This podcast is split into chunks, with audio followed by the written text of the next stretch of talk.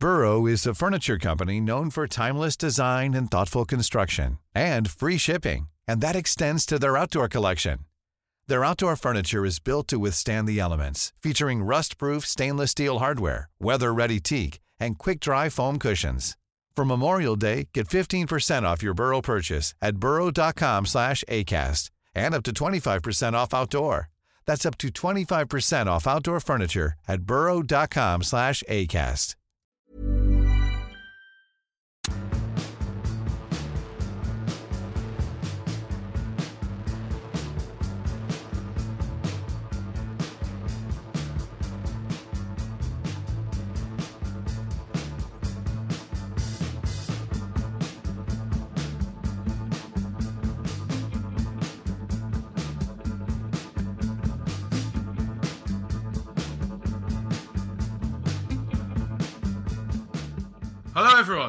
and welcome back to Rule the Roost podcast. It's been a it's been a long, cold summer. Well, it's, yeah, I guess so. Um, anyway, I am your host to Trunk, coming at you like the sound of a toilet clogged with feces as it struggles to flush, and I'm joined as ever by my uh, host, faithful co-host, Mr. Raj Baines. How you doing, Raj?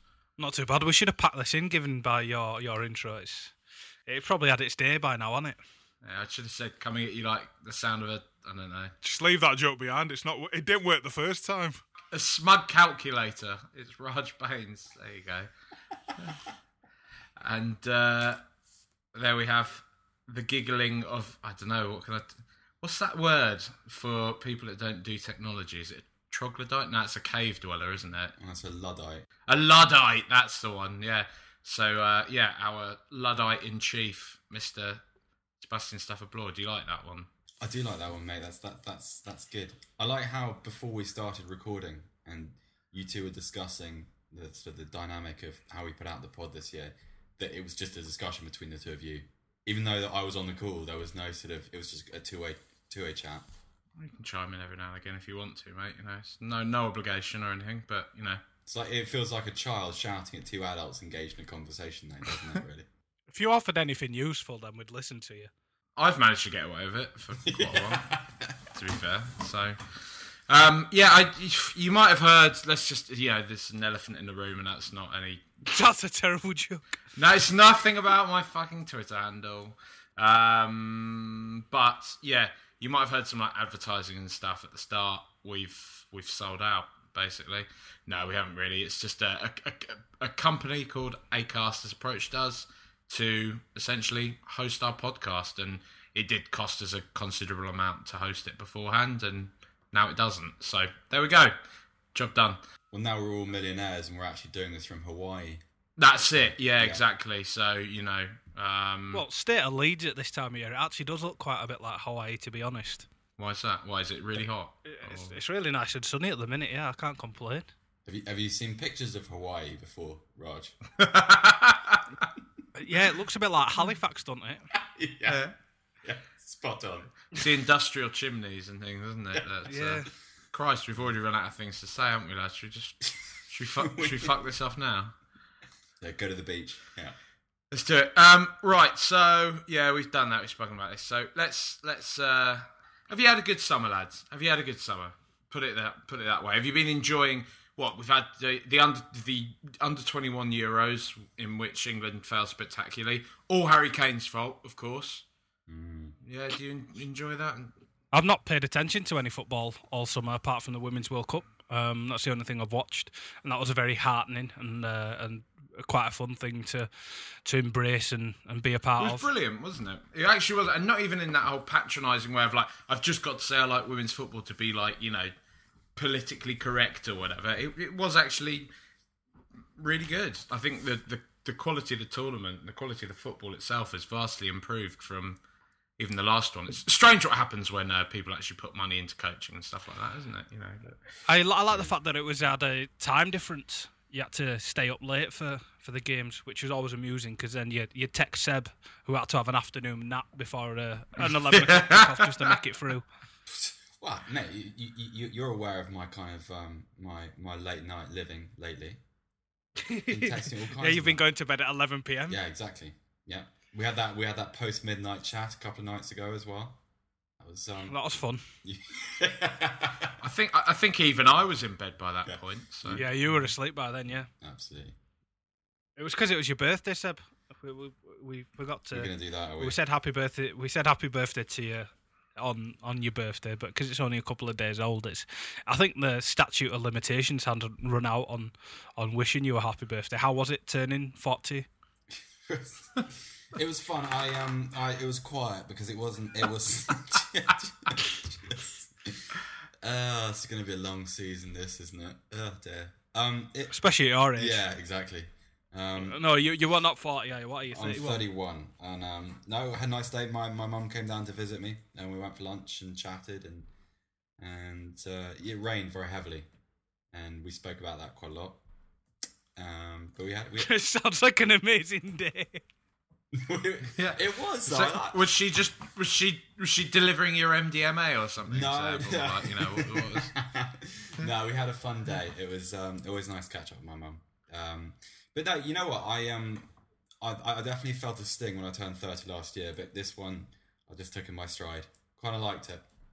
I don't like round numbers, so thirty, yeah, feel like you're on the cusp of something. Thirty-one, I felt like I was properly embedded in my thirties, so it was a good day all round. That's nice to hear. I know that is nice to. How about you? There you go. How about you, Baines? What have you been up to, mate? Nothing, just working, um, doing as much as possible, um, having lie-ins and whatnot, just usual normal life for me. Nothing exciting because we're still in the midst of, of moving from uh, from Leeds to Huddersfield. We've, you know, not been on holiday or anything like that, and I've not been away with any uh, mates or anything like that. I've done too much in the way of festivals or what have you as I usually do, um, because I've just wanted to to be around um, in case we move at any point, because you never really know how long it takes. Um, anyone that's been through it knows that it's you know one of the most uncertain things you can do. So we've just slowly been packing the house up, waiting to to move as and when it happens, and hopefully. Um, it shouldn't be too long now. This is going to be one of my, my last shows from, from this room in Leeds, and then I'll be back in my hometown of Huddersfield where I'll be a season ticket holder of the Terriers, no less. Absolutely disgraceful, that mate. To be honest. Yeah, that is a disgrace, actually. Well, we're gonna have to talk about that as the season goes on. Two hundred and sixty-two pound for an under twenty-threes ticket was uh, was my swaying point. It's not like it was uh, a um a, a thing done out of love. It was a purely financial. This will be a fun thing to do on the weekend thing. And uh, my mate Sykes is from from Huddersfield as well. And although we both met each other and have lived in Leeds for most of our lives, we you know because it's his hometown club, we both have been every now and then. Does Does Sean Scannell still play for them? He does indeed. Sean Scannell does. He, he had a good season last year He- under uh, Chris Bowen. I remember he was a, a championship manager wonder kid. You pick him up from Crystal Palace, and he'd he'd he'd be amazing back in the day. Is he is he fulfilling that promise? He's very quick. Um, he's not entirely intelligent, um, but he is very quick. Um, he's good at he's good at good at what level Huddersfield are at. To be honest, he um, he he's very good at assisting uh, Nahki Wells and, and James Vaughan, and that's in, what his role is entirely. So Was Nahki Wells the um the Yeah, that's what I was about to say. Bermudan, isn't he? Is that the same? he guy? wasn't. Uh, yeah, he's he's Bermudan. Yeah, he's Yeah. club record signing for about He's two decent and a though, half, isn't three he? million, I think. Um, he's really, really good. Yeah, he's um, he's very quick. Um, he's one of those where he could have one of those seasons in the lower leagues where he scores like 30, 40 goals, Mm. like Jordan Rhodes did while he was at Huddersfield, and get himself a, a move for around for, for over five million somewhere to a club that wants to get into the Premier League. He's got the right set of tools to do that. I'm not sh- entirely sure whether or not he'll he'll be able to transfer that into the Premier League. He'll probably struggle like players like Jermaine Beckford have done in the past, but Well, fucking Bobby Zamora is a prime example of that, mate. Like he was a fucking machine in the lower leagues, and then He was at Brighton. Yeah, he was. Um, I think he's still got the records, doesn't he, for like league? Well, what would it have been then? Division two, Division three, so League two, League one as well now. Uh, no, I think he was in the equivalent of the Championship when he was at Brighton. I'm pretty sure. I think he probably came up and, and played in a couple of divisions, but he was at the point where he left. He um he was definitely a Championship player. no, but I mean where he set the records, I think it's like Oh, I think he set yeah, them it in like wouldn't surprise League me. two and then League one. wasn't he part of the Defoe deal from West Ham though? Wasn't he like a player plus cash swap thing? That Fuck knows. We signed him from Brighton for about I think we signed for fair whack as well, didn't we? About six mil or so, didn't we? I thought it was slightly higher than that, but I don't know. But it was some. It was it was too large. Whatever it was. But I just remember him being really, really pacey in the few kind of YouTube compilations or whatever I, would seen at the time when there were all those chats of him. But uh, and then when he came to Spurs, he just seemed really, really slow. That seemed to be what let him down quite a lot, and also the fact that defenders are actually decent in the Premier League. Well, see, it's the same problem as um, Gregor Rasiak as well. I remember, remember when we signed him. I, I was really, really excited because he he done brilliantly at Derby, and it was kind of before I had a, a, a proper appreciation for um, just how big the gap is between those top two divisions. And Christ, he was, he was awful. Dreadful. Yeah, you could tell actually in five minutes that he wasn't good enough. Up there with Gilbert, I think honest, honest to God, I think Gilberto is the worst player I've ever seen in a Spurs shirt. Honestly speaking, I I, I, I can't recall a player who I'm not saying he is definitely the worst player, but in terms of performances, he's he's the worst performing player I've ever seen in my lifetime in a Spurs shirt. Was Gilberto? His um, that was just strange though. But do you remember that that the last game he played was it was in the middle of a transfer window, I think, and it was under Harry Redknapp, and Redknapp took him off at half time because his confidence had gone. And Redknapp comes out in the press afterwards and, and, and talks publicly that about him not. I, I can't remember the exact quote, but he, he said something about him not being quite up to the standard, and he just thought. I mean, we all ignored it at the time because it felt like we were going somewhere good under Redknapp. We were, um, but it was just he just completely threw him under the bus. Extraordinary. I, I don't disagree with you, and he was he absolutely wasn't good enough, but it was still quite a quite an odd one. I think Ricardo Rocha was worse. Oh, he was all right. He, no, he wasn't. His first appearance in that Carling Cup semi-final, the first one against Arsenal, where oh, he, that, where he tried to dive and header, header, it off two inches off the floor. Diving header into the ground. Oh, he, uh, that was shocking. I mean, it, it wasn't great, but like I, I, don't so think many, though. Gilberto was appalling. He then, he, then he went to Portsmouth, and I think within about five games, he'd had three red cards. yeah. He was he was dog shit. He was dog shit. Yeah. He came from Benfica as well. Yeah we all thought he was great, and he was properly terrible because he, he he was just one of those that didn't because he didn't find the pace of the league fast enough. He never found it, mm. and it, it's sort of we'll get onto it, but it's sort of a similar sort of case to what's happened to some of our the players that have left us this summer or are going to. It's a similar similar problem we we still don't seem to be able to remedy. Right. Well, let's let's let's move on to that anyway. So uh, what we're going to do is we're going to we're going to talk about Tottenham's signings, confirmed signings thus far. And I just thought backing us, just as I introduced the three new signings that we have made, um, because I'm assuming these will be uh, Paul Mitchell signings with his black box. We're going to be accompanied by the sounds of black box with Ride on Time. So here we have the Rule the Roost, Tottenham Hotspur transfer roundup. So in at number one, Toby Alderweireld from Atletico Madrid coming in to Tottenham Hotspur for an undisclosed fee. Second in, we have this? Kevin Wimmer from Cologne coming in at an undisclosed fee. Number three, Kieran Trippier coming in from Burnley for an undisclosed fee. And thus, uh, thus concludes Tottenham's transfers in. That, that was well produced. That segment. That was that was lovely. We never discussed this. we never discussed that at all. I've gone rogue, man. I've gone Rambo. I've gone Rambo. Uh, that didn't get signed off. Um, that's getting edited out. But no, don't you dare. it's, the only, it's the only thing I bring to this pod, mate. A bit of asinine humour. I could tell in your voice as you were introducing that that you've been thinking about that for probably probably since lunchtime today. It, Spot on. Spot on. I was gonna try and make a few jokes around like the players' names and stuff. Like I, I don't know, like something like you know, he's you're tripping out after the signing of Kieran Trippier, and I thought too far. Jesus, too far. We've, we've got too far. We've got a new podcast host. We've not gone on local radio. like that Hull bloke we got on a few years. that Hull bloke was terrible. Jesus, he's he's never coming on again. I'm glad they've been no, relegated. Mate, he, he, fucking remember how he got all like uh, he got all like shirty with us. I, not not any of the recent whole people. Like the very first series of uh, Royal Yeah, He, he got annoyed with us because he had to leave for his Yeah, like yeah, he gravi- got- graveyard shift at his radio playing like seventies classics, and he thought it was like some big dog telling us that you, you're lucky to have got my time, and I'm like, sorry mate, your free listeners are waiting in Hull. He said, he said, like, right, well, we've uh, we've gone over fifteen minutes now, lads. So, uh, you know, all right, mate. Well, we do, we don't really enjoy talking about the whole that much. Anyway, fuck, fuck him. He was boring and he was weird, and we never got him as well as that. Remember the West Ham bloke as well. Yeah, I do. He was. Uh, we managed to get. He, he was like a spokesperson for the club. He had like really nice, really good, um, like connections and like insight into the club. But he, he was just like the most boring man we've ever, we may have ever had on the show. In fact, he, he, yeah, it was. It, it was like like we managed to pick someone who'd got like one of those half and half scarves and things. He was. He was an incredibly odd man. We- Like, Incre- an incredibly odd man. That would be nice. Nice one for the for the headstone. That isn't it? Here lies here lies West Ham bloke, an incredibly odd man.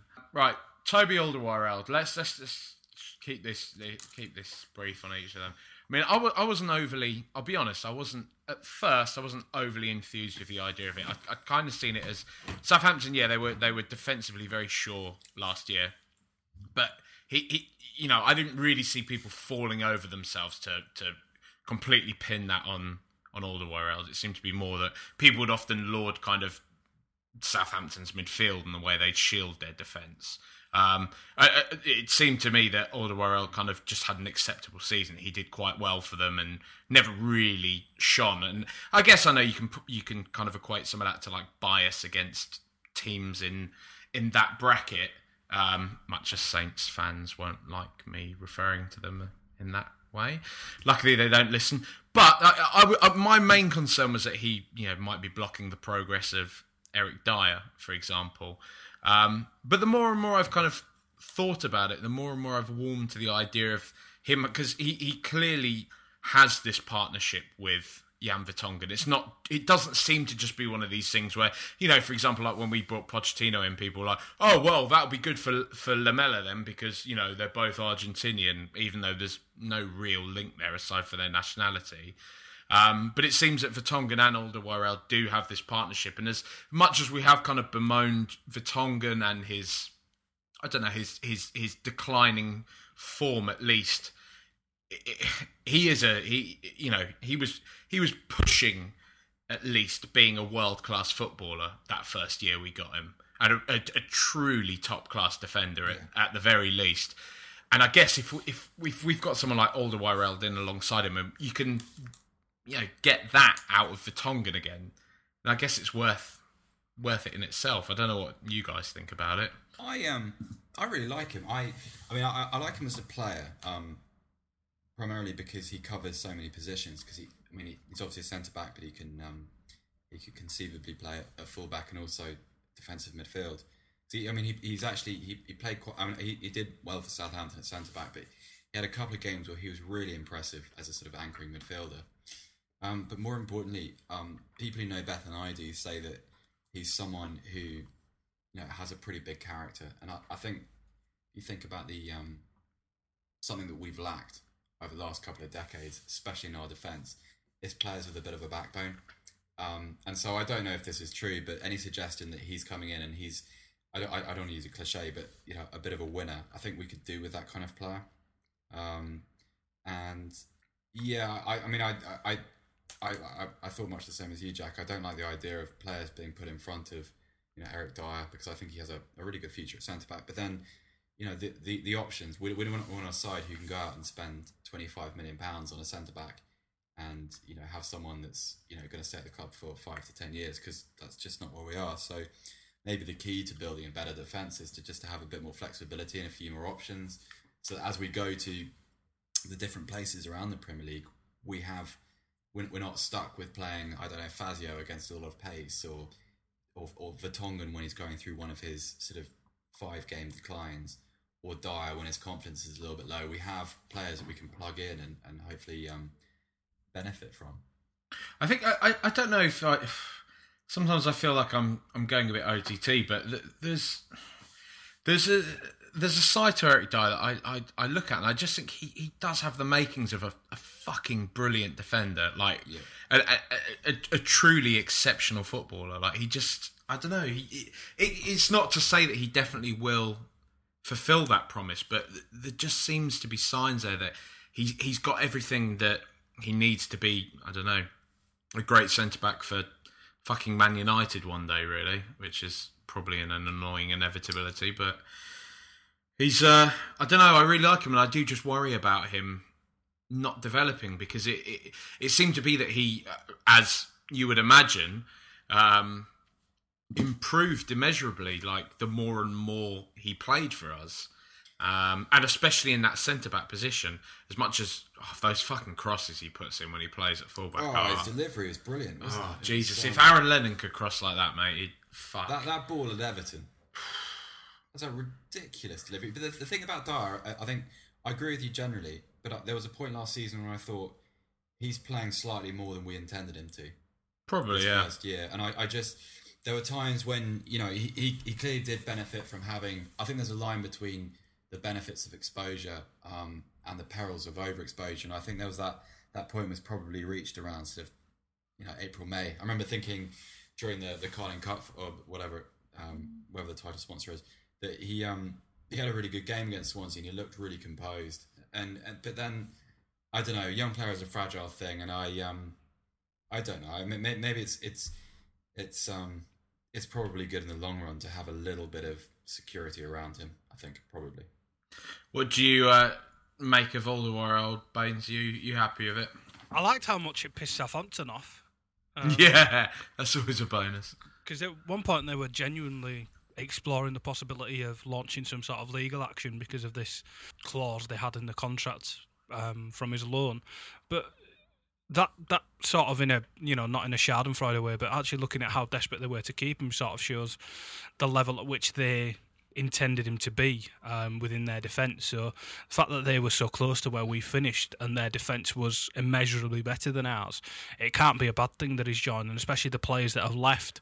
The the one thing that me and Seb have argued the most about this summer has been the balance between buying and selling, which I'm sure we'll get onto. But the fact that we're we're properly getting rid of Deadwood for once, and we're doing it in a very savage manner in, in doing it all first. It looks like getting as rid of as many as possible, and then bringing in what appear to be sensible replacements. It fits, and the the status of Fazio in the centre backs is is questionable now because we have, you know, uh, five, four or five there that are of, of good quality. Um, and it, arguably, he's probably the, the one out of those that doesn't fit in the most, and he's the, the most most expendable.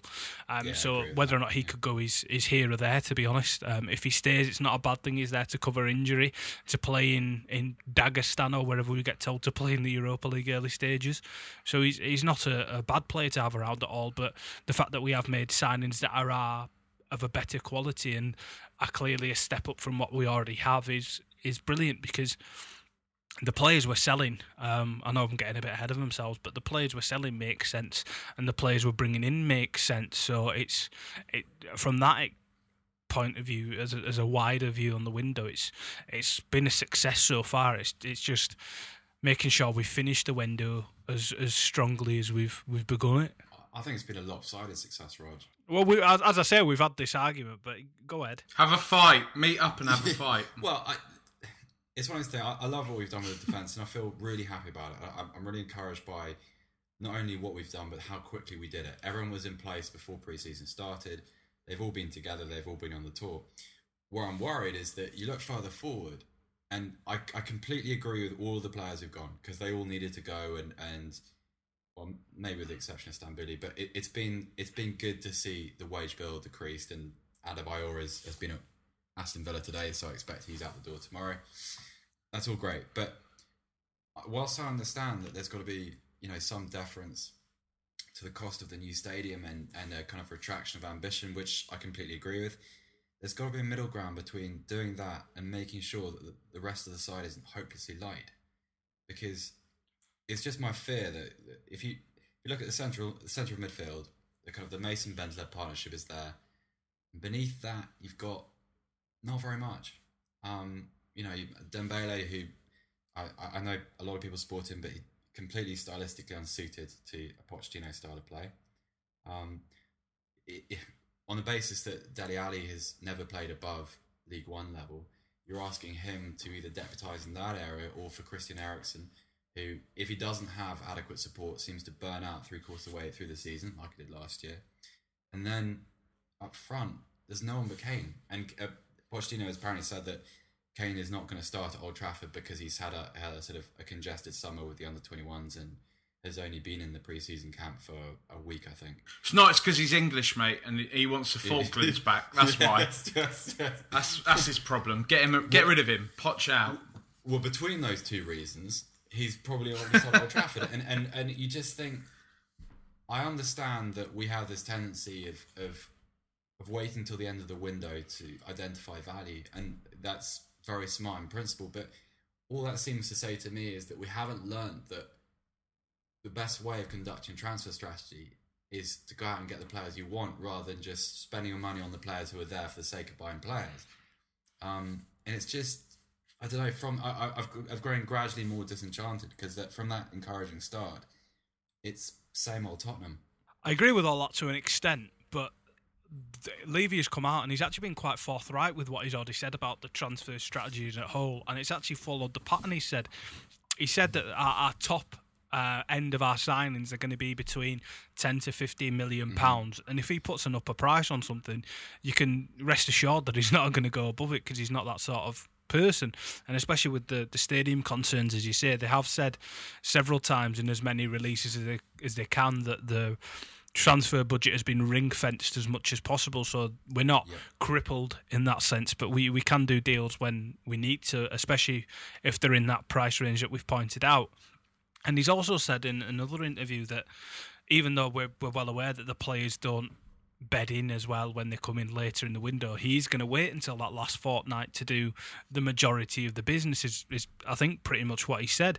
Um, No, he, he, you're absolutely right. He did say So- that, but I, I just think that's inviting peril. It is, but you have to look at the, the financial power and the the the, the you know the the, the state of the club at the, as it is at the moment. We're, we're no means unhealthy, but we're not one of the biggest attractions in the Premier League either. No, no, no, that's so true, if we're going to Let, be, let's yeah. I mean, let's be honest. Though, we'll, we'll probably get Berahino, won't we? I don't want But I'm not sure I want Berahino Yeah, for exactly. the kind of He's- money they're quoting. I mean, West West Brom are talking about 25 million for Ah, but like, like Raj is saying, Raj is making the, the salient point that Levy's ring fences, blah blah blah blah. You know, there's all this talk about us signing Soldado for 26 mil, which it transpires. I think we paid about 13. yeah 13 up front, and the rest of it's. So you can see us doing some kind of deal like that with Berahino, where we give him what something 13, 14 mil, and then X amount after however many England caps, X amount after however many Premier League goals. Yeah, I, that, that, that I'm, I'm sure that's that's how it would be structured. But I just, it, it just seemed to me that if you're going to go down the road of of trying to, to penny pinch, which Raj is quite right, it's what we have to do. And, and I don't think anybody, well, there are people that expect us to spend 25, 30 million, but they're not really people who are, are worth listening to.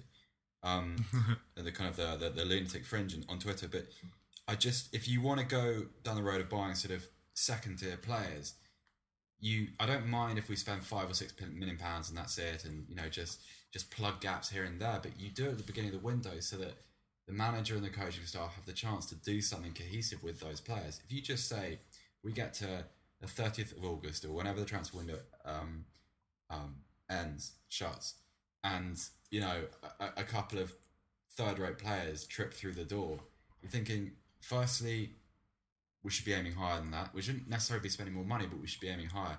And secondly, what chance has Pochettino got of making something of those players when the season has already begun?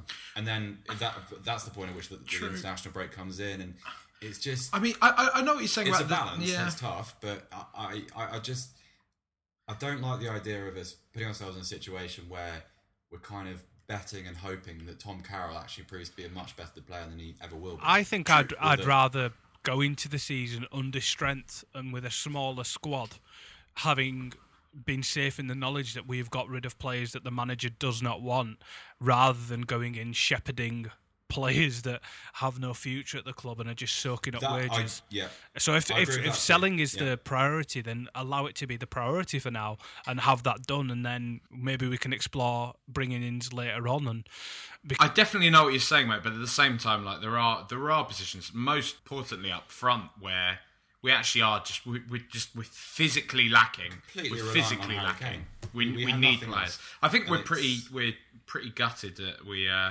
missed out on fucking Danny Ings. To be honest, I, th- I think he was probably our our go to guy um, for this summer. Well, I yeah, I mean, I it, it made sense because it was free, but there, there are there are players all over this window. I mean, I, I'd have quite I know that supposedly Swansea ended up paying him ninety grand a week, which is almost criminal. But Andre uh, Andre Ayew is a very good player. He was available on a free. I, I know I, I mentioned him a lot last season. Kondogbia slipped through our fingers. He would have been an, an excellent bit of not just a, a playing bit of business, but it made a lot of financial sense because he would have almost certainly appreciated in value quite dramatically. And we're seeming to. I- I don't know what it is that we're waiting for. That's all. I just. I understand the logic of saying, right, well, there's lots of value available at the window, at the end of the window, but there's also a lot of mugging off that goes on at the end of the window. And there's always a danger that we end up getting Pavlyuchenko on the 30th of August. Pavlyuchenko wasn't a bad player by any stretch, though. But um, No, he, he wasn't, but he was he was a, a hugely inflated fee because we we'd wait until we sold everybody. Oh, it's going to be forward, Charlie fucking Austin, just- isn't it? we only we only paid thirteen million for Pavlyuchenko. But the thing with the names that were being linked to you, Berahino and Ings, these are, in my opinion at least, just fad players that are. That they're not especially great. They're, they're the reason they're creating so many headruns. But I think it's where we're at, though, mate. Like it's, I, I, I, I, I don't think Berahino's there a are better players in other markets that you can go and explore. These Yeah, they're on. The, the may there may well be, mate, but at the same time, like these guys, they do have proven Premier League experience, and I know I know it's such a trite observation, but look at how many times we've kind of had our fingers burnt Yeah, yeah. now in in recruiting players from outside of the Premier League, and as you guys have both rightly said, we are lacking time now to bed players in properly, and also if we do have this kind of crisis, for example, for want of a better word, up front we do kind of want someone that we know can score goals in the Premier League. I mean, And that kind of player costs money, Jack, as well. You, you, you're never going to Yeah. get a sort of. You're never going to get proven. If we end up spending 50 million on Charlie Austin, I, I, I, I don't know how I'll cope with that. I, just because it's such a, it's a Darren Bent of a mistake. It's the kind of. I, see, I don't think Berahino's in that in that I think same is a slightly better bracket player. as I, I, as Austin. no, I think Barry is a better player than, than Austin. The, th- I just, the thing with this Premier League proven thing, though, I think that might be a bit of a fallacy as well, though. Yeah, because the, the best players in the league, none of them come from inside the Premier League, but the large percentage of them. Yeah, but they're, they're come on, man. That, like you're talking about Sergio Aguero, people like that. Like you know, these are like truly. But even even truly the, the breakout, even the, the breakout players, the ones that people like spend the first three months of the season going, why did nobody buy this guy for two million mm. pounds? Mane, They're ex- the ones. example, yeah, people like that. yeah, Chew. People still count transfers in how many Chews a player costs. How many player cost? So there is, it's there's you've got to be smarter with this sort of thing. I think if I'm being cynical about it, the thing, the reason I think there's so many column inches written about Berahino is because your average man on the street seeing him play on Match of the Day every week, so he's you, people are going to click on that story because they know who he is. You pick up. Uh, you know, a, a mid-level player from Serie A. Uh, nobody's people are going to go, "Who's this? We've never heard of him. He's, he must be shit." So th- they Yeah. don't know. So uh, looking through it, you know, being a bit cynical about it, uh, they're not bad players and they probably would add something to Tottenham, but I don't think they're going to add enough to to justify the money that apparently they're looking for. And with Berahino as well, like, I I would question his attitude before I would question somebody like Raheem Sterling's attitude because he's been playing Billy Big Bollocks at a club like West Brom, and you, if you're starting most weeks and you're scoring goals, just put up and shut up until a window comes around because he's he, he he seems as if he's one of those that thinks a bit much of himself already. I may be wrong because of course I don't know the man. Well, you, you know the interesting thing with Berahino is is that he um up until about six weeks ago, him and Raheem Sterling shared an agent, um, and Berahino has actually sacked Aidy Ward, um, and there's a kind of correlation between obviously the deterioration of the relationship between him and, and Ward and his behaviour improving.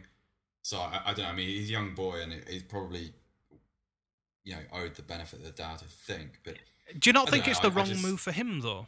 Because he's not going to be to sack his agent. no to come to Tottenham. Because he's not he's not going to be Yeah, absolutely. yeah he's He's not not going to play play. enough to become the player he wants to be. He's probably better off at West Brom than he is at Tottenham.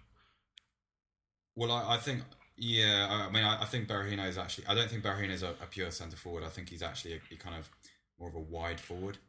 Um, so you know, he he'd ha- he wouldn't necessarily always be competing with Kane, but I just, you know, I, I always think playing time is really important. And I, if if if I wasn't a Tottenham fan and I was viewing it as a neutral, I would say stay at West Brom. Yeah, absolutely. But Um, yeah, I mean, I, I don't mean to be too down on any of the moves we're making or anything because I was a little worried. I, I, it's been it's been a long summer. It's been quite boring. I've had to watch so much youth level football for the sake of work that I'm just you know a bit antsy. But I, I just um, I mean a good example, Dimitri Payet. I mean, how how West Ham able to to get a clear run at a player like that for that amount of money, and you just think, okay, he covers quite a few positions. He would be good competition for an Eriksen or a Chadli or a um, or a Lamela, and we don't. I don't know. I, I, just maybe maybe it's just a case of I'm not quite sure what our end game is, and maybe this is just a Mitchell's first summer was always going to be a bit of unknown, but I just have a slightly uneasy feeling about it. I, I, I don't think we should be do, too too down on it, given that we are doing really well on the sales front, and that is a, is a massive positive. That's Because we've real been a club in the yeah, past yeah, where we've is. we've had players like Jermaine Jenas on the books for about five years too long. Um, so there's Adebayor was earning a fortune, and as of tomorrow, that I don't know what the loan share is. But it's, it's the last year of his contract, so a loan makes sense. It just sort of gets him out of our hair It until does, we can tear up his contract and say thanks for that one season on and loan. he can't play against. Yeah, he us can't either. play against us, He can't if he'd gone on to show on, on a permanent deal. You just know. and then he, he'll be likely off to, to China or the Middle East for, you know, his three hundred grand a week for the last few years of his his, con- his, his you know his career because he's knocking on now. So I reckon overall, Seb, I, I, I, I, there is that one side of me that has that worry about we're not signing so on and so forth, and we're not signing players. And look at Liverpool, look how much money they're spending. Even look at fucking Stoke, they've just, you know, signed Afellay. You know, it's like, eh, Uh, West Ham have stacked their midfield. West Ham will be better. You know, uh, Southampton side Jordy Clasie. But I mean, it's, it- you know, it's- but there's also that part of me. It's just like now I don't know. After I think what broke me was the magnificent seven summer when we signed all those players. Everyone got all fucking excited about it and blah blah blah blah, and it, it didn't work out. But when I think about last year, and I think you know what should have probably been, in some respects, quite a miserable season, just was brilliant because we we did have all these academy prospects come through and all these lads that yeah you know you have people like Ryan Mason and we we spoke about this last year who perhaps aren't you know fucking amazing but there's just there's there's just that thing about him where you're like well he's come through our academy and he clearly gives a shit and it really means something to him and I just find myself more and more worrying more about like if we buy someone new, which one of our young players isn't going to get a chance now? Or and I, I, again, I know that's kind of a false economy in itself. You've got to be wary about falling into this trap of being like the academy will sort it out. Every single player is a Harry Kane waiting to happen because that's not the case, you know. But at the same time, it's like maybe I, I don't know. I'm just maybe I just don't see us. For, number one, I don't see us breaking into the top four. I just I I think that's no, we're, we're- I think we take Yeah. it off the table, and anyone who thinks otherwise is, is kidding It, regardless of how much we spend, I mean, look at the fucking money. Yeah. Well, Liverpool aren't even going to finish in that top four, and look at how much fucking money they've spent. Like, that's Yeah, a big fat yeah. man, big fat opinion, by the way. Oh, no, no, it's a solid entry into Big Fat. Yeah, Big they're Fat not. Man. They're not. good. But they're not. You I well, I, I agree with you. I, I think that I mean, I would always rather see an academy player get into the first team than than a foreign player or a player from Racist. another club just for the sake of it. but I, I that did sound a bit UKIP. Actually, I don't didn't think it's because they're foreign. It's It is for because Seb, mate. It is I'd for ra- Seb. Well, it's- I'd rather I'd, I'd rather see an academy product play in the fringes and be given an opportunity as a Yeah. rotation player than I would signing a, a five million euro player like Stambouli because he's Yeah. available. Because I just don't see any value in those type of signings whatsoever. Because the player is not going to be happy, uh, or he shouldn't be happy. You know, filling fulfilling a squad role. Uh, you know, while he should be in his prime, it's not a good move for him. He's he's clearly not done enough to force him himself into the first team. People say he's you know he's he's not been given a chance, but if the management have seen him for a solid year and have seen enough of him to think we're not going to be losing anything by getting rid of him a summer later, there's there's clearly not enough there to warrant his, his place within the squad. And I trust them enough to do that. I don't think it's a, a purely financial decision. It just it doesn't make sense because we've done that several times. We did it with players like Lewis Holtby, who we just sort of hear is available for a nominal fee, and because the business of football is so perverse in the amount of money that is available now, a nominal fee of one or two million is just it's it's a write off. It's a win win situation because you're just as likely if you get a player in his early twenties at that price and put him on two to three years on a contract, somebody will want him at that point Yeah. for a similar amount of money. Especially And because an attacking player as well. Exactly, and that and that that amount of money is essentially a free in this market. I mean, uh, you just it makes no sense. I would rather see a Dele Alli or a Tom Carroll given a chance in the midfield and given a solid crack and run at the first team in Carling Cup early rounds and in the Europa League, and not in a not in a Harry Redknapp throw all the kids in type of way, in an actual view to making them progress and seeing what player they could be, because as we've we've noticed with Bentaleb and Kane especially, they're becoming our better players in the backbone of our squad, and they've come from the academy, and we can't knock that. We have to at least give them a go. I mean, some of them. We, we can't we can't be buying Bongani Khumalos anymore, and uh, as heartbroken as I am that he's left the club because he's clearly been a, a great servant over the past few years. Um, eh, I'd rather I'd rather not pay that amount of money for anyone. If if a player doesn't cost about ten million in this day and age, he's probably not worth your time. Um, which is probably a very simple way of boiling it down, but unless they're on a free, that's probably the, the medium amount of uh, you know the minimal amount. Sorry, a player should cost. But don't you guys think that? I mean, I, I agree all, with all of that, that and, and I I do like to, to see you know the, the academy bearing fruit, but don't we have to be careful that the academy is in a position to equip the first team before we rely on them to do so? In that, if, if someone if, if we spend the summer listening to the people who watch the academy, say say if Chris Miller had been tweeting and saying, who's Chris right, Miller?" This forward. if if he'd been tweeting, someone who watches the academy on a regular basis, right, this guy needs to be in the first team, or this midfielder needs to be in the first team now, then maybe there's a kind of okay, well, fair enough, let's do it organically, and, and I think everyone would support that because y- y- you're quite right. Last season was loads of fun, and it was loads of fun because of the personnel involved. But what you don't want to do is, is is have a situation where you've got players from the academy who could do maybe with another year, maybe two, of staying at that level, not being promoted. Wouldn't you rather keep them at that equilibrium than saying, right, we're going to use you to plug the gaps here in centre midfield, here at centre forward, here at left wide midfield, and, and, and I just, I don't know. If, if uh, I tell you what, if, if we go to if we go to Old Trafford on the opening day and it's it's apparent that Pochettino fully intends to to, to use um, a, a Josh Onomah as part of the first team, fair enough. I'll take it all back. But I just it just seems like we're making a little bit of a quantum leap between yeah where these players are and, and where we need them to be, and it's just a little. Oh, mate, we're going to be fucking Schweinsteiger's only good game for Man United, aren't we? yeah he's going to score. Yeah. We're, we're we're like the the Leicester to their Di Maria. You know, it's it's that's a bit harsh on Di Maria, but Well, the Leicester came back to win five three, so if we do true. that at, at Old Trafford, I'll be I'll be okay. that's true. Yeah, but I just I don't know. I think I I really that's not it's going not a nice way to start the season. the crowd. Yeah, it's not. No, I think it's a good argument for us to be having, though. We're not sat here scratching our heads over seven signings that we don't know True. where they're going to fit in. Signings for sake of We're signings arguing not a good over- we're at- I completely agree with that. We're actually having an, a, a conversation about a club who have a, a transfer policy, and we're discussing the nitty gritty of that. So I'd rather be in this situation where we are now, talking about an actual plan and sort of giving that. You its fucking laughed at me when I said nitty gritty last year. I've held that. Yeah, I've held that. That's that's that's been consigned to my bitter book. My Jack, he's getting older. yeah, He's- he is getting older. He's getting older. That's it. Yeah. He said nitty gritty. It was. It wasn't a proper full on love. Do you know what it was, Raj? I think it was one of the ones I edited. And as I said it, and as I got your track back, I heard it like just a line. When I say nitty gritty, just hearing that on your on your microphone. Like a, like a laugh whenever Seb says he's having supper. Yeah, yeah, yeah. That that's that's good. No, what happens then is you two text each other and laugh together behind my back. It's much worse.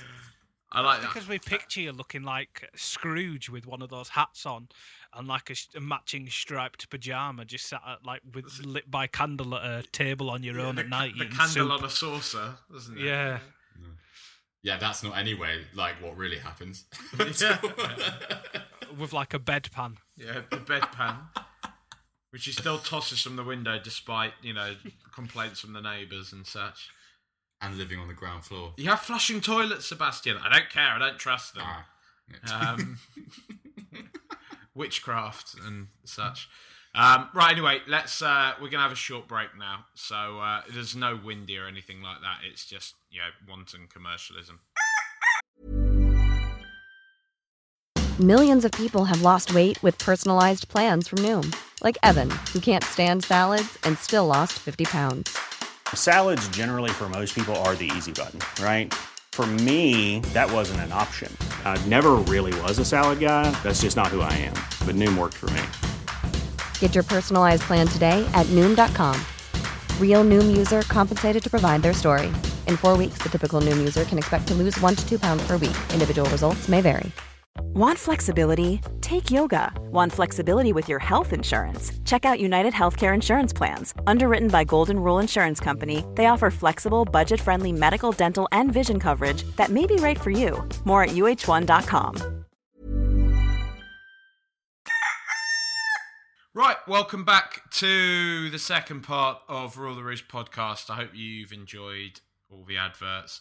Do you reckon we need to offset this? Do you think we need to get pally pat or make kissy faces, as you say, Raj, with a with a charity or something? Give them a shout out so we don't get called like some kind of I don't know obscene corporate beast for for having adverts.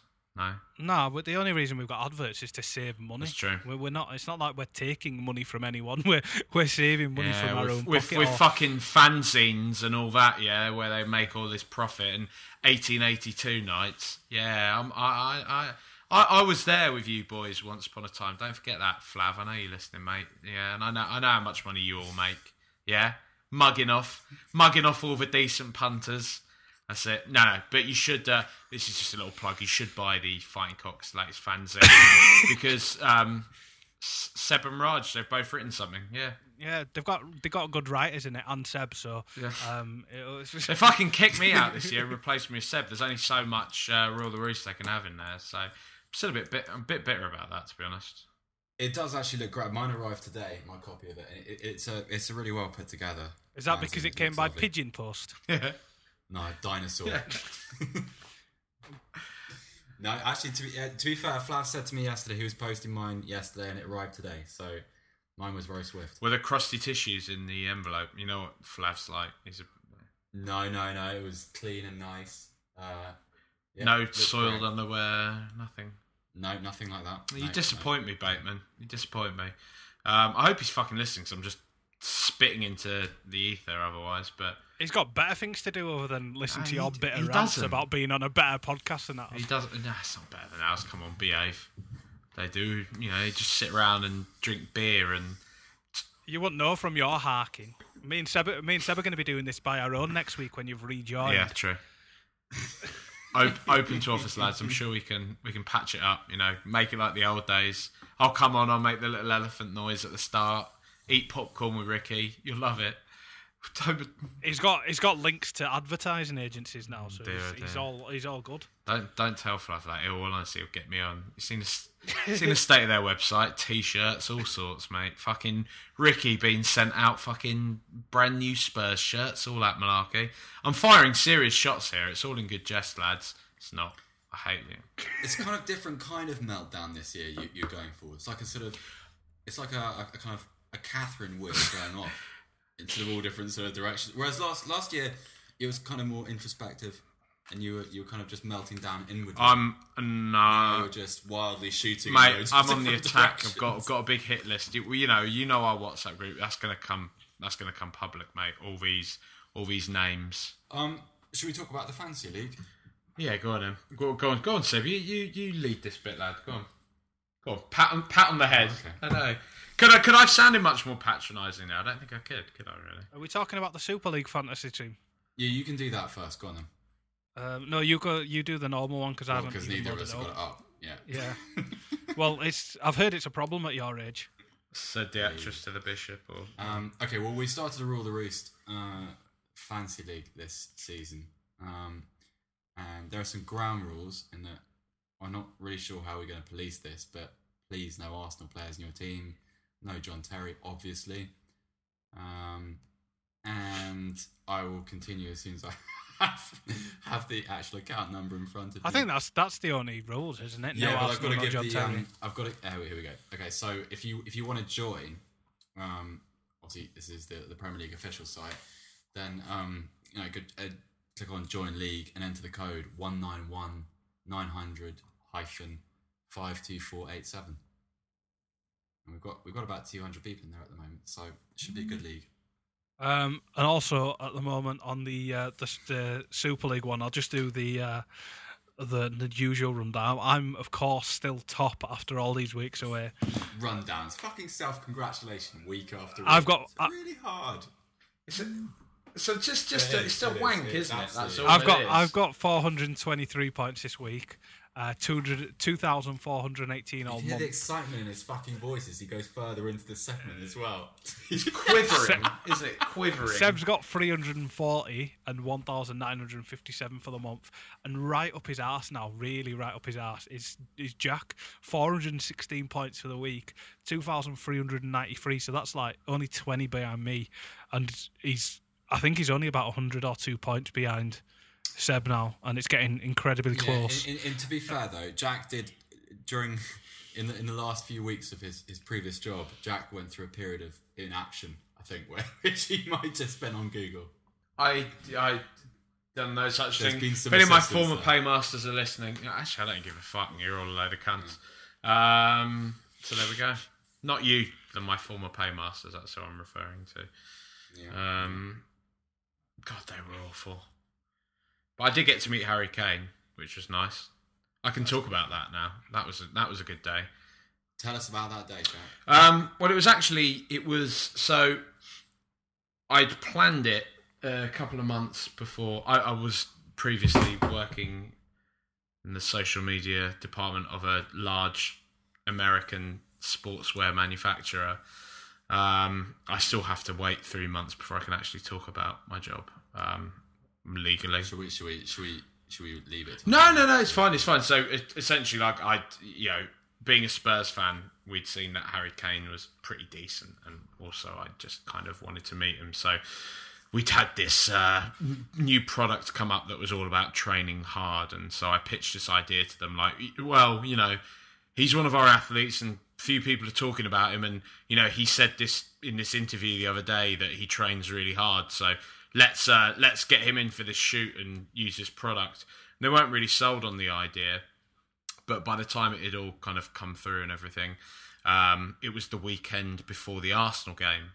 Um, so he was he was kind of he was getting there, but he wasn't. You know, he hadn't fully announced himself yet. Um, and so we we took him down to Barnet's training ground. He showed up with his brother and his agent, um, and he was just a it was a very very shy but friendly lad. No ego about him. You know, was was willing to just sort of like listen, was asking questions about what we did, and just yeah, really, really, really nice, really nice chap. Um, Wasn't it a couple of days before the North London? it, it was yeah. So they they were they wanted him to do a few like kicking drills and things like that, and he was like, you know, there's loads of different ways I can kick a football. Like, do you want it as if it's like, uh, you know, as if I'm kicking a free kick, or if it's like a you know a first time shot, or if I'm you know blah blah blah going through all these different options.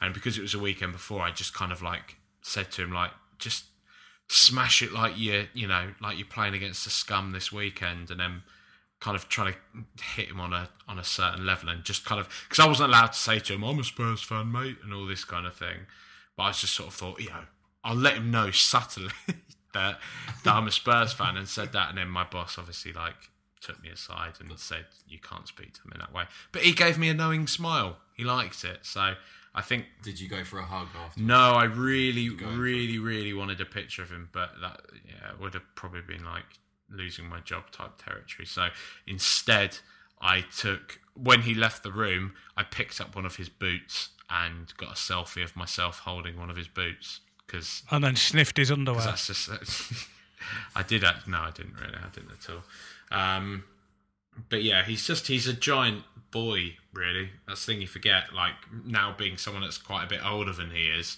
and you, you He's my age. He's, he's 22 today. He's my yeah, age. he's, oh, I mean that's the thing though. I still, but the thing is, right, as well, they live so much more of a sheltered life than your than your average person as well. Do you know what I mean? Like a lot of these professional athletes. So it, I would say that probably like their their mental ages, and this isn't any kind of cheap slight against Harry Kane. I know people always say all these things about him, but like so many footballers and things like they come across a lot younger than their actual age because they spent half their fucking life just you know training and going to bed early and stuff like that when uh you know I don't know what have you but yeah he's a nice lad very nice boy and that was a that was a very good day that was one of the the highlights of uh my previous job which uh yeah god may it burn in hell um anyway You have been a lot happier in the last couple of weeks. yeah, probably have Much, been. much.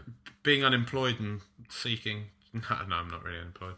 Um, right, uh, is that it then, lads? Have we got anything? We've not even spoke about that new stadium yet. Fuck the new stadium. We'll talk about it next. Talk about it next week. Let's do that. Man United next week. Moose. We're gonna have your we're gonna have your pal Musa on, aren't we? Again, Yeah, yeah, we're having Moose Rock on next week, so that should be fun. he's he's been mugging you off something royal today, actually, mate.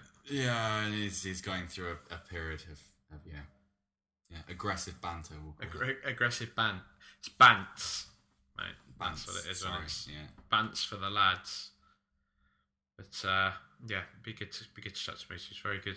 I'll tell you what I'll do. Um, I'll go through all the Twitter questions we have because we've got a email. Oh Christ, we actually have some questions, don't we? I was just about to close Yeah. the show up then. I'll uh, I'll go through them really quickly, and you two can answer them. Um, first one is from a bloke called Riccardo Savini. Sounds like the type of person that Tottenham would end up buying on the last day of the window. he says it's fucking long one. Um, there's been a lack of success for English teams in European competitions in recent years. It's especially true in the Europa League. It sounds like an exam question.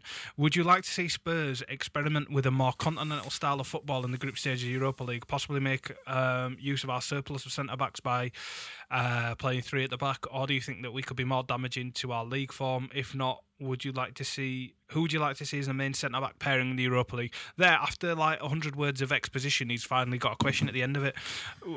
Wimmer and Dier. Yeah. Wimmer and Dier, Yeah. uh, that, Yeah, that's sorted. that. Next one, um, no, that's not a question. But also, just to go back to saying, I wouldn't want to change drastically from. I mean, I'd love us to win the Europa League, and I'd like us to take it seriously. But at the same time, I do also think we need to be a bit pragmatic about it and see it as an exercise in strengthening our Premier League first eleven as well. So getting players playing within Yes, a system bang that yeah. we use in the league, you know, so on and so forth. Okay, uh, next one is from Windy Coys. Um, Who's that? I don't know. I don't even know what that stands for either. Um, he says, uh, "What three things do you want uh, Pochettino to do differently this time around?" And the second question is also on a scale to of one to totally, how much is Vince Vaughn ruining the new series of True Detective? I've not actually watched the last couple of episodes. I'm a bit behind, but from what I've seen, Same here. he's not been too bad. I've I've not minded him actually. To be honest, he's he's just been doing a job. He's remarkably better than he has been in previous things. He's not, you know, Vince Vaughn swingers, but he was never going to be. Um, but if you two want to field the actual proper question, Uh, one, I'd like to see. I'd like to see our pressing be a bit more reliable. I'm not, I'm not sure that's a thing he could do differently, but it's something he could encourage because we, we play games where we're relentless and we are every inch a, a Pochettino team, and then some games we're just, I don't know, just uh, looks flimsy as anything. Uh, I'd like, um, I'd like him to make substitutions a bit earlier in games. I think um, I think he's he's a little bit uh, gun shy when it comes to change when- it comes to actually um, going after games. And third, ugh, I Stop being Argentinian. I tell you what, I, I the third thing, Christian Eriksen. I think on the basis that we're not going to sign a an out and out competitor for Ferguson, I'd like to see somebody else given an opportunity in the middle. I, I actually quite like to see Erik Lamela play through the middle. Yeah, Lamela would be Um, nice to see. him. I, just in an experiment. So that's that's just wishful thinking. So there are your three, Chris. We'd have to buy a new right winger if Lamela played through the middle, though. That's the only other thing. Uh, but the next, the club. if if, If, um, yeah. which doesn't sound, Yeah, you know, it's a bit- too promising. well, given he's well, he's uh, not in America at the minute, is he? Alex Pritchard will probably play a little bit this season. He'll play wide Yeah. rather than central. So Although his uh, didn't didn't you say Seb or wasn't someone saying that his ankle injury it's been eerily quiet on that that it could be a lot worse and uh, yeah, he, he basically he got done against um against Italy in the European under. Uh, I think either Italy or or Sweden. Um, and it didn't look good at all. He left that game on crutches. He hasn't taken part in pre-season yet. He hasn't gone on the tour to America. So he's a it's a bit like October, November, I think probably. it's a bit like fucking Danny Rose when he got trench foot or whatever it was that he Turf toe, yeah that's it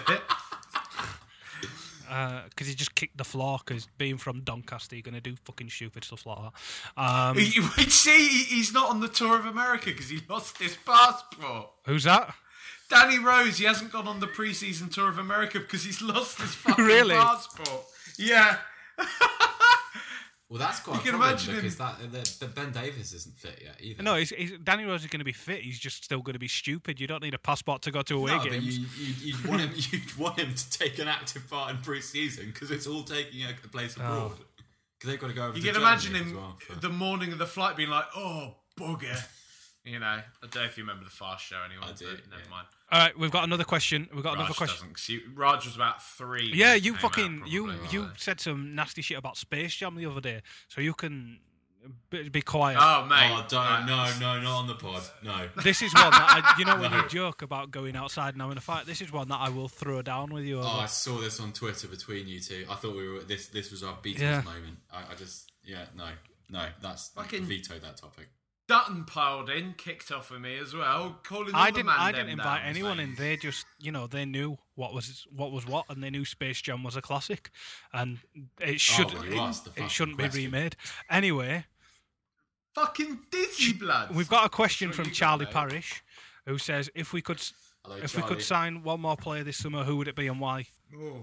Ooh, that's a good question. That. Um, uh, James McCarthy from Everton. Jack. I quite like Victor Wanyama. I know it's a bit of a Times New Roman answer, but I do like him.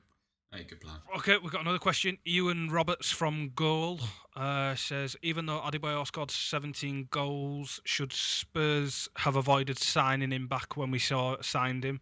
Um, was it inevitable that he'd cause trouble? Um, he has some. uh, Sherwood going to get him firing again at Aston Villa. Um, was was his brief good form under Sherwood down to the manager, or did he just want to prove a point? I think it's probably the latter of those two. I don't think you can Yeah, you can yeah, put anything down to that. Um, That's why this is it- going to be interesting. This Villa thing because he um he's got nothing to rage against. So I suppose he could try and prove a point to us as a club and not us as a support uh, as a group of supporters. But I, don't I think he'll probably do. The, the, the, yeah, the only thing I would give Sherwood credit for, and it, it's not even really giving Sherwood credit, but we've, we've, we've spoken about it before with Adebayor, Raj, to where, you know, he's. Uh, all right, you know, he's, he's a troubled guy, he's got a lot of issues, so on and so forth. I'm not taking away from that for an instant, but he is also a man that's very much got that God complex, isn't he? And if you play to his ego, which managers Sherwood like, did. you know, Sherwood will do, then you are going to get the best out of him. But he's he's not a team player, really, is he? You know, he's he does he does always want to be treated like he's the best. I say that, but I, I have no inside knowledge. I've never met. the There is that. There was that just- weird interview where he said that his his first um, intention when he was getting shot at on the Togo bus was to ring his girlfriend or wife and demand that the child was named after him, which is just a very strange Yeah. thing to admit in public.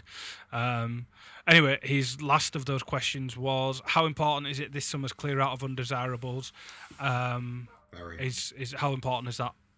So it's like it's like Very. ten questions in once. massively, You- massively. You, you're taking a huge amount of money off the. Do you think- bill, do you- and, I, and it, The other question he said is, do you think we should have signed Adebayor at first as well after the loan period? Do you think we should have signed him? I, I think if you, it's a it's a hard question to answer because I think there'd be questions if we hadn't. He'd done so. I, Yeah. I, I know all the caveats about his Joy of hindsight, isn't it? It's, Yeah, I, I think he he done very very well in that loan season, and I think you know as much as they might deny it now, the fans have been up in arms had it not happened. So Completely. I mean, he's always been that player, hasn't he? That people still say now. All it's going to take is one good manager, and blah blah blah blah.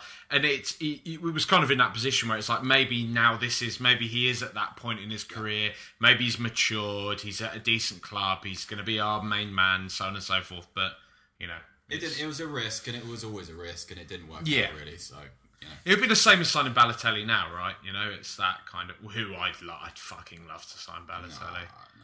I'd love it just for even just for the fucking. it would be fun for three Oh, weeks, God. and then it would be it would just. I be, love him though. I love the man. I love after all the fucking bile that Raheem Sterling got, how Balotelli's the first one to come out and congratulate him. you know, like I love him for shit like that. Like he's just. Uh, I don't mind him as a person. I just I don't want him at my club because I don't see the value in him as a. because you like dislike foreigners.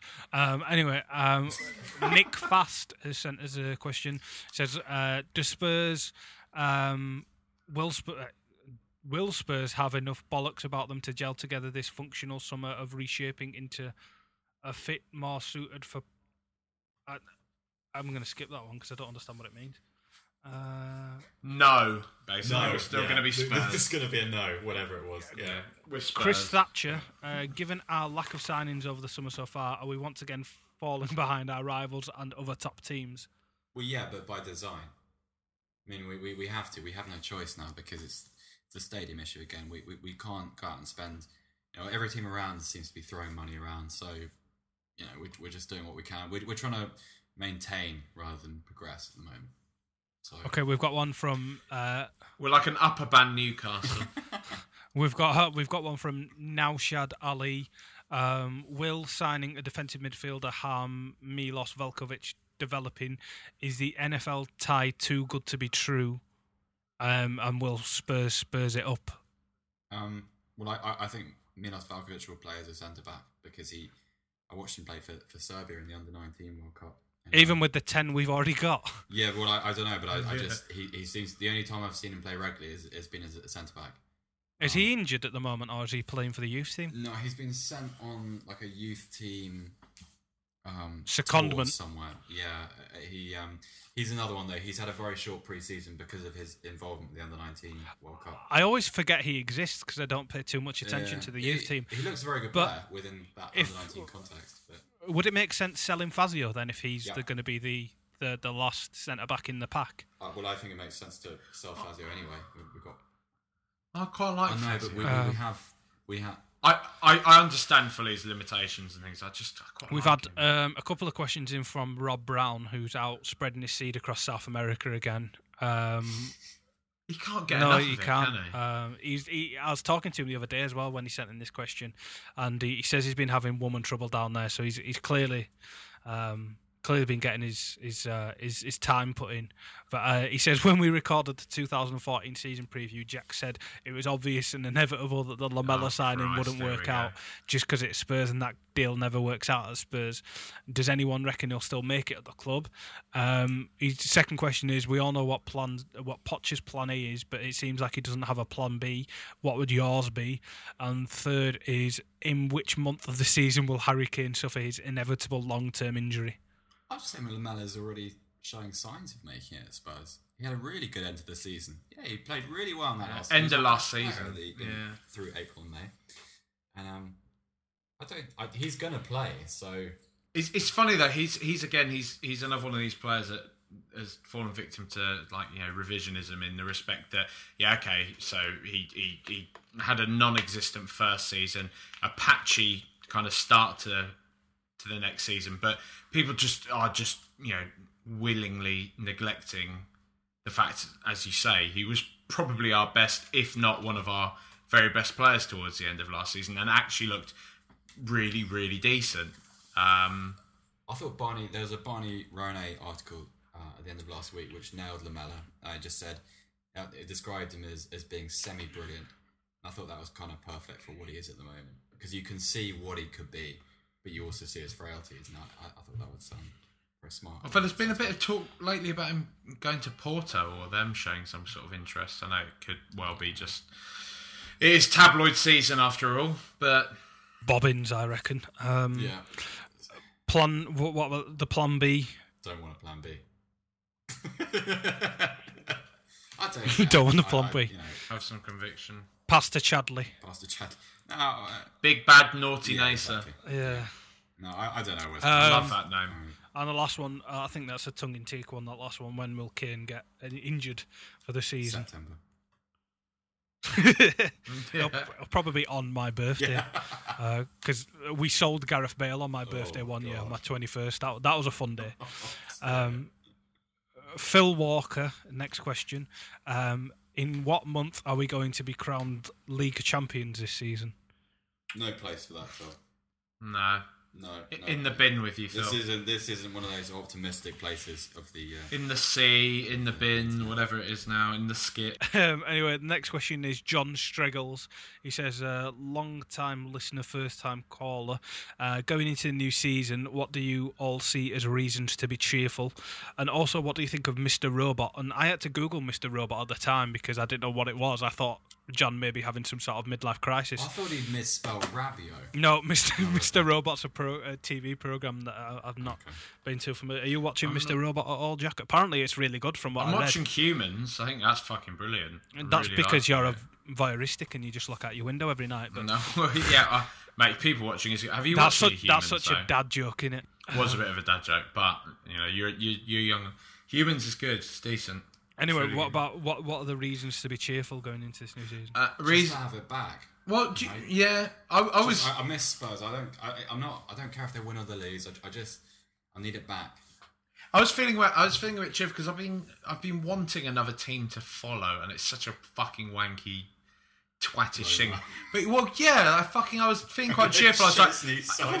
fuck's sake, man! Like, I'd finally decided on like, okay, I love Rome. I love Italy. Yeah, okay, they have questionable socio-political issues and things like that. However, I do still really like Italy for a lot of reasons. I love the Serie A, um, mainly for just nostalgic purposes. I was like, Roma, that's it. It makes sense. They got a decent kit. They're not too good, but they're very good. They're not going to like disappoint me as much as Spurs will. And then the fucking next day, they signed Szczesny. Can't. How can I support that? I can't have that. I probably still am going to follow them, but just not wish any good on Szczesny. He's such a cunt. You know, the funny thing about him is that he, he, he sort of, yeah, he left being probably the seventh best goalkeeper in London, He just, but he was, he was, I mean, he was but the loudest as well. loath as I am to say it. He, it for a while was showing promise, like he was going to be fairly decent, but He just made saves, mate. Until he went and had a fag in a shower one day. yeah. He- he- I'm missing the amount of goals he gave us in, in North London derbies. You look back at them, the amount of mistakes he made. He was he was as good as a he was as good as a goal every game. Um, we've had uh, another question. This is the last one, and from uh, Ali Assi. I think that's a French name. I can't pronounce it properly. I apologise. Um, there's loads of questions, but I'll pick out ones that we haven't covered so far. Uh, do you expect Trippier to overcome Walker's rivalry in his first season? Um, probably. Yes. He's a lot older than he than I thought he was. I didn't realise he was. Like, he's like twenty four, isn't he, Trippier? Yeah. it- I thought he was I, like um, nineteen, but I think what will do it is his delivery. I think that that will be. I, I think he's. Um. I think it's kind of marginal in every other area. I think he's maybe a slightly better defender. yeah, I was going to say I, I was I was led to believe he was like defensively think- really quite sound as well. Yeah, he's pretty. He's pretty decent defensively, but he um. He's not as quick as Walker, and he won't. He won't surge past many full. He's many, not slow either. Opposition fullbacks. He's not slow, but he's not Carl Walker quick. he's not far I off. like, I've got a lot of time for Walker though. I do. I like Walker when he when he when he's good. Carl I think Walker's he's really it's going to be a scored really good signing for Walker. This because it's going to take Yeah. less pressure of him because he clearly knew that the replacement right backs we've had in his time at the club have just not been good enough. The onus will have always been on him. So Mm. he'll and he's one of those players that does that thing where he either plays at hundred percent or he isn't playing. So the reason he gets injured so much is because he throws himself about like a kid and you can tell that's that's his personality. Whenever you see him on like a Spurs TV like segment or what have you, he's always buzzing around the place. And he always seems quite lively. I think that's probably his downfall on the pitch because he don't look after himself as much as he should. But the fact that he's had Kyle Naughton behind him is clearly dog shit, and the fact that he knows that after Naughton's gone, it's going to have to be a, a centre back replacing him. That's an awful lot of pressure for someone. Yeah, awful lot of pressure for someone who knows that the stands aren't particularly in his favour as well. So knowing that he's got a bit of competition, the fact that Trippier will play in games and they will be able to alternate and rotate will help his game, and perhaps not exactly the same as Danny Rose, but it should elongate his season, and he shouldn't hopefully get injured as badly as he did because he, he, he tended to start getting up ahead of steam and start playing really well and get confidence in himself again. And that's when he'd get injured because he was playing at you know full pace and and really getting into things. And then he'd injure himself and the recovery period had, and put him you know right back to where he started and nobody think it any good again because he hadn't had that that time in the squad Do you do you? Uh, is it harsh to say, but do you, do you ever think Walker could be one of those players that's victim to uh, just being a bit thick? I mean, a, a good example being Joe Cole, a player who had like the tools to be a, a fucking decent footballer, but ultimately just seemed pretty stupid. Um, I mean, a, a pal of mine who's a big Chelsea fan said that that was kind of one of the murmurs around the club is that Mourinho just said he just couldn't he couldn't coach Joe Cole because he, he just couldn't understand basic I've things. I've heard that said about Aaron Lennon. I have um, a friend who knew a member of the, the Tottenham coaching staff, and he said that Aaron Lennon was so stupid that he was uncoachable. Which I I, I was kind of surprised because I you know not necessarily something I associate with him, but it you, you can never go. I, I don't know. I, I don't know enough about Kyle Walker, but um, I don't think Trippier's coming to the club to be a, a second choice because he, he's, he's he's someone who can. It's not like when you bring in a player who's just there just in case someone gets injured. He's someone that actually can take Walker's place, which I think it's as Roger said, it's really important. And we do have the best left back in the world as well in Danny Rose. So I fucking love Danny Rose. I don't care any of you that don't like Danny Rose. Fuck all of you. I fuck. Danny Rose is going to have five bad games this season. Everyone's going to turn on him because he's got to the apex now of his of his uh, of his love, where everyone's fallen in love with him and thinks he's great. So as soon as he has a, a patch of bad form, everyone's going to turn on him and, and expose the fickle nature in which Oh, they I support the I, club. love him. I, I don't think he. I, I, I'm not. I'm not completely on. I know. I don't think he's going to be terrible. I just don't No, think no. He's going to be. I'm not. I'm not on board with the loving Danny Rose thing. Yeah, Oh, I love him. Good player, but No, I appreciate his talents. I think he's good. I just like him as a bloke. I, I really like him. I like him. Uh, like I said with Ings and Berahino, it's all part of that old Yeah, fad yeah. footballer thing that once you spend that amount of time looking at these blokes and trying to analyse and write about them and stuff, you, you sort of, hopefully, you dig past all that and you don't get caught saying something silly.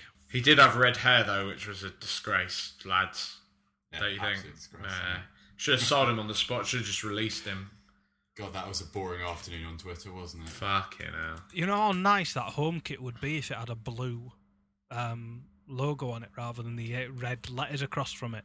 We joke, but it, it genuinely would. No, be. it, ju- not in a n- never read sense, but in an aesthetically pleasing Yeah. sense. If it, if that AIA was the same color as the uh, as the hash the, the sash and everything, it would be absolutely beautiful, and I'd be w- wanting to get one. But it's it's ugly with it on. I'll, I'll I'll do what I did with the. Uh, the Puma kits. Um, if you wait until I'm not sure if they'll do this or not, but if if you wait until the sort of the kit deal runs out and those last few weeks of the season and just after the season finishes, when a, a, a club leaves a kit manufacturer, their old kits and everything start springing about online and in shops without sponsors on because they Yeah. tend to just sit there with no sponsors on. I've got one Sports. Direct, don't they? They often do that. Uh, they I, I. I found mine online. I don't know if Sports Direct or where it was, but I found mine online, and I got one of those Champions League season kits with the really like nice. It was the sash on the shoulders, essentially, wasn't it? that? yeah.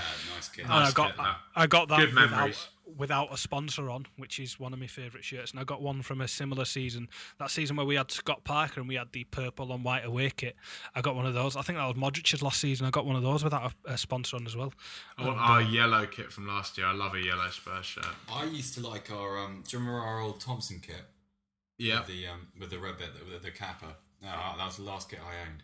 I like the the one that I think it was like the second or third shirt, the one that was that Thomson era, but it was like a, a deep no, no, the deep navy blue with the black sleeves. Oh yeah. yeah what on? good, good so that. the one 2004-5 where we almost the one the last season at Highbury where Robbie Keane scored in it. yeah. Yeah, yeah, yeah. Nice one that. That was one of the worst moments of my life. I was I was at Highbury for that. I was with the Arsenal fans during it. Oh, Robbie Keane scored. God. It was just it almost gives you a kind of like internal hemorrhage when you have to subdue that much joy. Terrible. Love that hearing Jol just shout play, play Yeah, on the sideline. Yeah, Fantastic. I love Martin Jol. Happened in front of me. That that was great. Right, lads. I think we've uh, we've treated the listeners to more than enough for our first show back. Um, it's been a been a been a pleasure shooting the shit with you both again. Um, if you do want to listen to previous episodes of Rule the Roost podcast, you can do so now on our new home. Um, big shout out to Mr. Baines X III. That's Raj Baines, who you've been talking to and listening to uh, for the duration of this show. He has made some appearances in the past, but yeah, he put a lot of time into building the website. So you know, big round of applause for Raj. You can add in that as a sound effect or something if you want as well, mate. But go to rtrpod.com um, where you can. I mean, we haven't really decided the direction of the website. I think maybe the odd article will go on there, but nothing, nothing consistent. Will it be, Raj? Don't worry, we, we, we won't let Jack write for it ever, so it'll, it'll be decent quality stuff. I'll do some banterous bits, mate. I'll do some, you know, top five, you know, players with the biggest top five willies or something like that. I don't know. I didn't really think that one through. Um, something to look forward to. yeah, exactly. Who's biggest in the showers? There you go. That's that's the line, isn't it? Um, but yeah, you can you can uh, listen to all the previous episodes of the pod there, and our lovely new inbuilt Acast web player is actually a very nice service. Um, we'll still be on iTunes, so you can listen to all of the previous episodes there as well. And uh, I'm not really sure what I think it's Acast.com, but if you if you've got an iPhone or an Android phone, you can download the Acast app. It's, it builds itself as like this. I'm not obliged to say this, by the way. This isn't some cheesy like corporate line. I'm just letting you actually know what it is. It's basically like the Spotify podcasts, and you just download this app. It does sound like you've been paid to say it, though. I know it does, doesn't it? It's, I think it's just my professional delivery talking about willies and things. Um, Yeah, sometimes Seb texts me and he goes, "Do you think working with Jack harms our professional status?" And I I think mean, it definitely does, but you know, you can you can deal with it because as much as it harms it, I think it bolsters it as well. It shows that uh, you know you can tame the beast. But uh, Did you just refer to yourself as the beast? I the did beast. refer to myself as we the beast. we just mate. got a, a, a glimpse that we didn't want into your sexual life. That's what I am. Well, you know, you know, you can learn a thing or two from this old dog. Can Baines. we kill this? Can we kill this? This needs to stop now. Okay. well, that's it. That's the end of the end of the episode. Come and uh, oh, send us questions to our email account. That's that's one thing to do. There's a see. contact. Yeah, There's a contact. You see, you you fucked up the ending of this now. Oh, Um, it's there's, a new ending, isn't it? we it? don't have an ending yet. That's there's the a uh, there's a It's just contact. awkward there- silence. There's a, there's a, Formative. all It's a right. There's, formative ending. there's a contact page on the website. If you go to rtrpod.com, there's a contact section with a form and whatnot. So if you there's a drop down menu for what you want to do, and if you just pick up podcast question rather than sending us anything on Twitter because we inevitably lose them and spend 10 minutes looking for them. If it's just in the inbox, then it's a lot easier and you don't have to condense your question into 140 characters.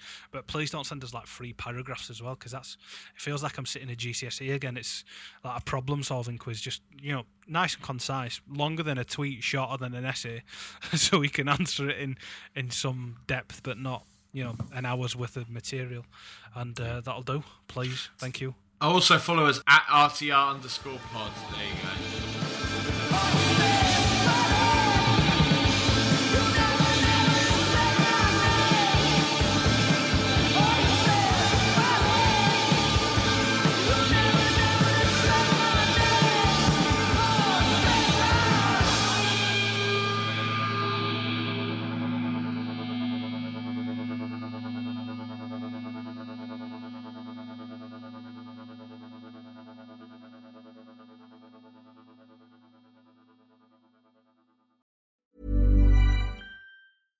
Cool fact a crocodile can't stick out its tongue. Also, you can get health insurance for a month or just under a year in some states. United Healthcare short term insurance plans, underwritten by Golden Rule Insurance Company, offer flexible, budget friendly coverage for you. Learn more at uh1.com.